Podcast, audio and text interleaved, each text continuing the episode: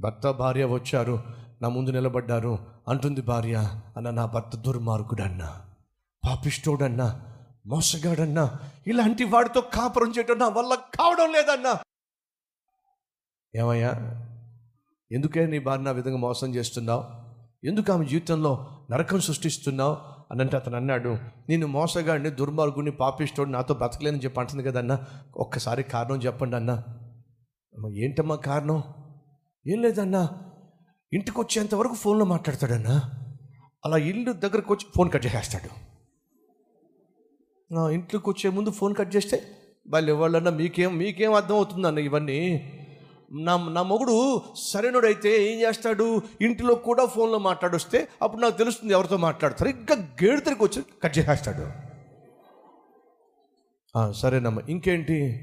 ఇంట్లో ఏ ఫోన్ మాట్లాడన్నా గుమ్మం దాడితే వెంటనే ఫోన్ తీసి మాట్లాడతాడన్నా. దేంతోనో మాట్లాడకపోతే ఎందుకు ఇట్టి బయటికి వెళ్ళి మాట్లాడతాడన్నా? సరేనమ్మా. ఎప్పుడన్నా ఫోన్లో నీకు ఏవైనా మెసేజెస్ కానీ లేదంటే ఏమైనా ఫోన్ కాల్స్ నంబర్స్ కానీ అయ్యో నా భర్త అంత తెలివి తక్కువడు కాదన్నా. ఏం చేస్తాడు? మొత్తం డిలీట్ చేసేస్తాడన్నా. ఎందుకని? ఈ సిస్టర్ చేసే పని అదే కదా. వాళ్ళతో మాట్లాడుద్ది పుట్టింటి వాళ్ళతో మాట్లాడుద్ది వాళ్ళ మామతో మాట్లాడుద్ది అత్తతో మాట్లాడుద్ది తల్లితో మాట్లాడుద్ది కూతురు అందరితో మాట్లాడకూడదు. మూడు మొత్తం డిలీటు. నేను అన్ని డిలీట్లు చేస్తా కాబట్టి నా మూడు కూడా డిలీట్ చేసేస్తాడు. సరేనమ్మా ఇప్పుడు దీనికైనా కాదన్న మీకేం తెలుసు అన్న? ఒక రోజు నా భర్త బయటికి వెళ్ళాడన్నా అంతేనా అది బయటకు వచ్చేసింది ఎవరు బయటకు వచ్చారు ఎదురింటిది బయటకు వచ్చింది ఏ నీ భర్త బయటకు వస్తే ఎదురింటి వాళ్ళు బయట రావాలని రూల్ ఏమైనా ఉందా?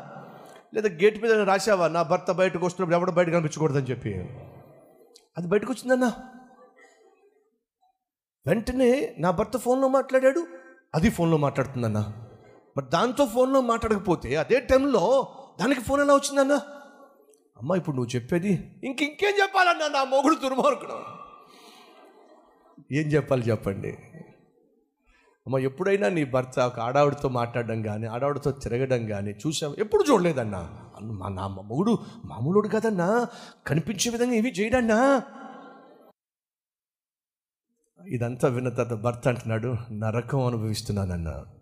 కుదురుగా ఉద్యోగానికి వెళ్తా కుదురుగా ఇంటికి వచ్చేస్తా ఉద్యోగం నిండా తలనొప్పులు ఉంటాయి ఫోన్స్ చేస్తూ ఉండాలి. ఇంటికి వచ్చి నా భార్యని ఇబ్బంది పెట్టడం ఎందుకని గుమ్మం దాకా వచ్చి మాట్లాడుకుని ఫోన్ కట్ చేసి పక్కన పడేస్తా. కనీసం ప్రశాంతంగా ఉండాలి. దాన్ని కూడా తప్పు పెడితే నేనేం చేస్తానన్నా? మళ్ళీ ఇంట్లోంచి బయటికి వెళ్ళిన తర్వాత ఫోన్ ఆన్ చేసి మన ఉద్యోగం నిమిత్తం- నిమిత్తం ఫోన్లో మాట్లాడతా. అదిగో బయటికి వెళ్ళిన వెంటనే ఫోన్ మరి బయటికి వెళ్ళిన తర్వాత ఫోన్ చెప్తే ఇంకేం చేస్తా? దానికి తాను అనుమానంతో రగిలిపోతూ కుటుంబాన్ని నాశనం చేసుకుంటుంది. ఇంట్లో వంట చేయట్లేదన్నా? ఇంటికి రావడం ఆలస్యం. తినొచ్చావుగా నువ్వు? తినొచ్చావుగా? దాంతో తినొచ్చావు? దేంతోనే? దాంతోనే తినొచ్చావుగా? దాంతోనే తిరిగి వచ్చావుగా పోయే కాలం. వాస్తవం కాదు అవాస్తవాన్ని నమ్ముకొని నరకం అనుభవిస్తుంది. మొగుడికి నరకం చూపించేస్తుంది. లేదంటారా? వాస్తవం కాని దాని మీద ఊహలు ఆలోచనలు పెట్టుకొని ఆఖరికి నరకం చూసేవాళ్ళు లేరంటారు? నరకం చూస్తున్నావు. ఈరోజు నువ్వు అనవసరంగా నీ కుటుంబాన్ని అనవసరంగా నీ ఆరోగ్యాన్ని అనవసరంగా నీ ఉద్యోగాన్ని నాశనం చేసుకుంటున్నావు. ఒక అబద్ధం మీద ఆధారపడి ఒక అవాస్తవం మీద ఆధారపడి అది నీ జీవితంలో వాస్తవం అయితే వెంటనే సరిచేసుకో. అవాస్తవం మీద ఆధారపడి నువ్వు ఎంతకాలం జీవించినా నీ జీవితంలో సుఖము సంతోషము సమాధానము చూడనే చూడలేవు. ఇది వాస్తవం. ఈ సత్యాన్ని గ్రహించి నువ్వు ఈ రోజైనా వాస్తవాలు ఏమిటో గ్రహించి జీవిస్తే ఎంత బాగుంటుంది? వాక్యానుసారంగా జీవిస్తే ఎంత బాగుంటుంది? అట్టి కృప కోసం ప్రార్థన చేద్దామా? లెట్స్ ప్రే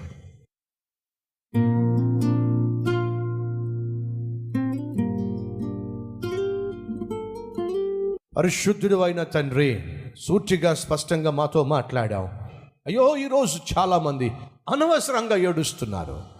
అనవసరంగా అశాంతి అసమాధానాన్ని కలిగి ఉంటున్నారు నరకాన్ని సృష్టించుకుంటున్నారు ఒక అబద్ధాన్ని నిజమని నమ్మి అవాస్తవాన్ని వాస్తవం అని నమ్మి జీవితాలు నాశనం చేసుకుంటున్నారు. అట్టి స్థితిలో ఉన్న ప్రతి ఒక్కరిని ఈరోజు దర్శించి వాక్యానుసారంగా వాగ్దానానుసారంగా వాస్తవానుసారంగా జీవించే భాగ్యాన్ని ఇవ్వమని యేసునామం పేరట వేడుకుంటున్నాం తండ్రి.